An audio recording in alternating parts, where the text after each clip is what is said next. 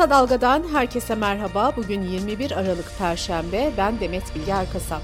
Gündemin öne çıkan gelişmelerinden derleyerek hazırladığımız Kısa Dalga bültene başlıyoruz. 31 Mart 2024'te yapılacak seçimlere 102 gün kaldı. Yüksek Seçim Kurulu aldığı bazı kararları açıkladı. Buna göre propaganda süreci 1 Ocak'ta başlayacak 30 Mart'a kadar devam edecek. El ilanları ve broşürlerde Türk bayrağı ve dini ibareler bulunamayacak. Propagandalarda Türkçenin yanı sıra farklı dil ve lehçeler kullanılabilecek. Seçmen listeleri 4 Ocak'ta saat 8'de askıya çıkarılacak, 17 Ocak'ta saat 17'de askıdan indirilecek. Şimdi siyaset gündemindeki son gelişmelere bakalım. Seçime tek başına girme kararı alan İyi Parti ile CHP arasında yaşanan gerilim yeni bir boyuta taşındı. İyi Parti Genel Başkanı Meral Akşener, CHP'ye yönelik partimize operasyon yapıldı ortaya çıktı, bunu savaş ilanı olarak kabul ediyorum demişti.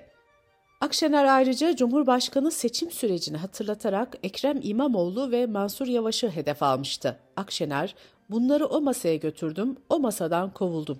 İkisi de korktu, kabul etmedi diye konuşmuştu. Akşener'in bu sözlerine ilk yanıt İstanbul Büyükşehir Belediye Başkanı Ekrem İmamoğlu'ndan geldi. İmamoğlu, dostlarımız oyuna geliyor, bize karşı kışkırtılıyor. Bizim kervanımızın adı İstanbul İttifakı dedi. Ankara Büyükşehir Belediye Başkanı Mansur Yavaş ise korkaklıkla suçlanmak zoruma gidiyor diyerek şunları söyledi. Akşener'in Kılıçdaroğlu'nun aday olacağına dair çok söylemi oldu. Keşke bunu son ana bırakmadan farklı bir karar alsaydı. İlle benim aday olmamı istiyorsa belki o şekilde önümü açabilirdi.'' T24'ten Eray Görgül'ün aktardığına göre Akşener'in savaş ilanı sözleri CHP Genel Merkezi'nde geniş yankı buldu. CHP'li yetkililer Akşener'den böyle bir çıkış beklemediklerini söyledi. CHP'liler işbirliğinden kaçan kaybeder ifadesini kullandı. Zafer Partisi ise CHP ile işbirliği sinyali verdi. Zafer Partisi Genel Başkanı Ümit Özdağ, Özgür Özel'le imzalamak istediği protokolün şartlarını da açıkladı. Protokol şartları arasında DEM Parti ile ittifak yapılmaması, ayrıca Özgür Özel'in Şeyh Said'i hain olarak kabul etmesi gibi maddeler var. AKP'nin İstanbul Büyükşehir Belediye Başkanı adayının 29-30 Aralık'ta açıklanması bekleniyor. Partideki temayül yoklamasında 4 isim öne çıktı. BBC Türkçe'den Ayşe Sayın'ın haberine göre eski bakanlar Murat Kurum ve Adil Kara İsmailoğlu'yla Fatih Belediye Başkanı Mehmet Ergün Turan ve Esenler Belediye Başkanı Tevfik Göksu en çok tercih edilen isimler oldu. Yeniden Refah Partisi Genel Başkanı Fatih Erbakan da ittifak görüşmelerine ilişkin açıklama yaptı. Ankara, İstanbul ve İzmir ile ilgili görüşmelerin sürdüğünü belirten Erbakan, diğer il ve ilçelerde kendi adaylarıyla seçime gireceklerini söyledi. Türkiye İşçi Partisi Milletvekili Can Atalay'ın avukatlarının ikinci başvurusu bugün Anayasa Mahkemesi'nde görüşülecek. Yüksek Mahkemenin verdiği hak ihlali kararı uygulanmamıştı. Yargıtay 3. Ceza Dairesi bu kararı veren hakimler hakkında da suç duyurusunda bulunmuştu. Boğaziçi Üniversitesi Senatosu bazı fakültelerin bölünmesine ve dağıtılmasına karar verdi. Medyaskop'un haberine göre Fen Bilimleri Fakültesi ve Uygulamalı Bilimler Yüksekokulu ikiye bölündü. Bölümlerin bir kısmı İktisadi ve İdari Bilimler Fakültesine, bir kısmı da Fen Bilimleri Fakültesine dağıtıldı. Öğrenciler karara tepki gösterip fakültelerimize dokunma pankartlarıyla okul bahçesinde eylem yaptı. Çevre, Şehircilik ve İklim Değişikliği Bakanı Mehmet Özsaseki mecliste milletvekillerinin sorularını yanıtladı. Bakan deprem ve kentsel dönüşüme ilişkin şu bilgileri verdi. Türkiye'nin %66'sı vatandaşların da %71'i birinci ve ikinci dereceden deprem riski altında yer alıyor. Şu an 500 civarında canlı ve hareketli fay hattı bulunuyor. Bundan sonra fay kırıklarının üzerinde zemin sıvılaşması olan noktalarda yapılaşma izin verilmeyecek. Dere yatakları da imara açılmayacak. Bakanın verdiği bilgilere göre Türkiye'de 31 milyon konut var ve bunların 6 milyonu risk altında. 2 milyon konutun da acilen dönüşmesi gerekiyor. İstanbul'da dönüşmesi gereken bina sayısı 600 bin. Bakan Özsaseki olası İstanbul depremi için yol haritalarının belli olduğunu da belirtti.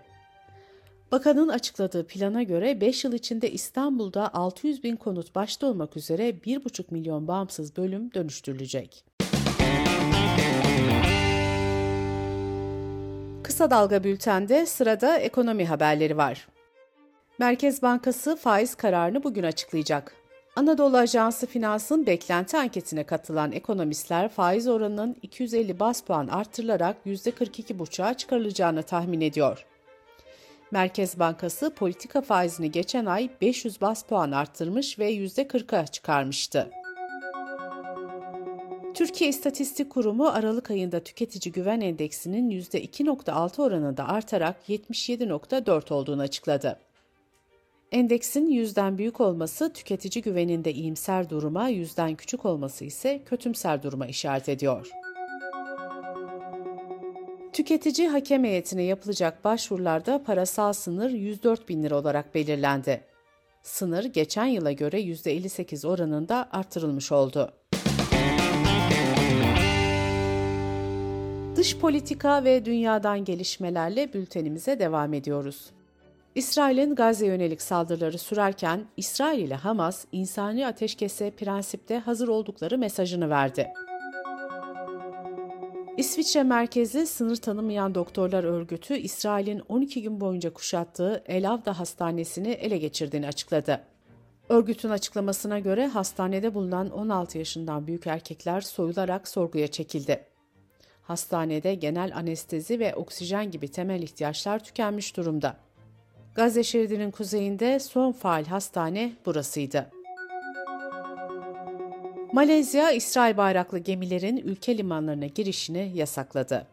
İngiltere'nin önde gelen oyun yazarları, aktörler ve yönetmenler, İsrail ordusunun Batı Şeria'da gözaltına aldığı Filistinli tiyatro grubu üyelerinin serbest bırakılması çağrısında bulundu. Rusya Devlet Başkanı Putin, ABD ve Avrupa isterse Ukrayna'nın geleceği konusunda görüşmeye hazır olduğunu söyledi. Ülkesinin çıkarlarını koruyacağını vurgulayan Putin, Ukrayna'da ilhak ettikleri bölgelerden de vazgeçmeyeceklerini belirtti. Ukrayna Devlet Başkanı Zelenski, Rusya ile olası müzakereleri reddetti. Zelenski, gördüğüm tek şey söylemlerindeki kibir ve cinayet, dedi. ABD Senatosu'nda çoğunluğa sahip olan Cumhuriyetçiler, Ukrayna ve İsrail'e yardım öngören 106 milyar dolarlık paketi engellemişti. Paket, Ukrayna'ya 61.4 milyar dolar, İsrail'e 14.3 milyar dolar yardım öngörüyordu. Bu konuyla ilgili de açıklama yapan Ukrayna Devlet Başkanı Zelenski, eminim ki ABD bize ihanet etmeyecektir diye konuştu. Avrupa Birliği kurumları düzensiz göçü engellemek için iltica reformunda uzlaştı. Reform, Avrupa Birliği'ne düzensiz göçü sınırlandırmayı ve kontrol altında tutmayı hedefliyor. Tasarıya başlarda Almanya karşı çıkmıştı. Özellikle koalisyonun ortağı Yeşiller insani gerekçelerle reformu eleştiriyordu. Fransa'da geçen hafta parlamentoya sunulan ve göçmenlere yönelik sert yaptırımları içeren yasa mecliste kabul edildi. Düzenleme ile göçmenlerin ailelerini Fransa'ya getirmeleri zorlaştırılıyor. Göçmenlerin sosyal yardımlara erişimleri de geciktiriliyor. Eğitim için Fransa'ya gelen yabancı öğrencilerden de artık depozito alınacak. Böylece ülkeden uzaklaştırma kararı alınması halinde öğrencinin geri dönüş masraflarının karşılanması hedefleniyor. Almanya'da aşırı sağcı Almanya için Alternatif Partisi anketlerde şimdiye dek aldığı en yüksek sonuca ulaştı. Partinin oyu %23'e yükseldi. Şu anda koalisyonu oluşturan 3 partinin toplam oyu ise %32'de kaldı. 2024 Amerika için de seçim yılı olacak. Amerika'da başkanlık seçimleri 5 Kasım 2024'te yapılacak. Eski başkan Donald Trump yapılan son kamuoyu yoklamalarında başkan Joe Biden'ın önünde görünüyor. Ancak Colorado Yüksek Mahkemesi'nden Donald Trump'a kötü haber geldi. Mahkeme, Donald Trump'ın kongre baskınında rol oynadığını belirterek seçimlerde yarışamayacağına ve adının oy pusulasından çıkarılmasına karar verdi. Bu karar ABD Yüksek Mahkemesi'ne taşınabilecek. Nihai kararın verileceği yüksek mahkemede ağırlıklı olarak muhafazakar yargıçlar görev yapıyor. Türkiye'de sokak hayvanları sorunu tartışılırken Hollanda hükümeti köpek sahiplenmek isteyenler için yeni bir düzenleme getirdi. Köpek sahiplenmek isteyenler artık önce internet üzerinden verilen zorunlu kursu tamamlamak zorunda. Kursa katılanlar sahiplenmek istedikleri köpeğin cinsi ve davranışları konusunda bilgilendirilecek. soy ağacı olmayan köpeklerin bakımı ve yetiştirilmesi yasaklanacak. Dünya Sağlık Örgütü COVID-19'un JN.1 varyantını izlemeye aldı. Varyantın hızlı yayıldığı özellikle kuzey yarımkürede solunum yolu enfeksiyon yükünü artıracağı belirtildi. Küresel halk sağlığı açısındansa riskin düşük olduğu vurgulandı. Bültenimizi kısa dalgadan bir öneriyle bitiriyoruz. Gazeteci Yeşim Özdemir'in Profesör Doktor Naci Görü ile yaptığı söyleşiyi kısa dalga.net adresimizden ve podcast platformlarından dinleyebilirsiniz.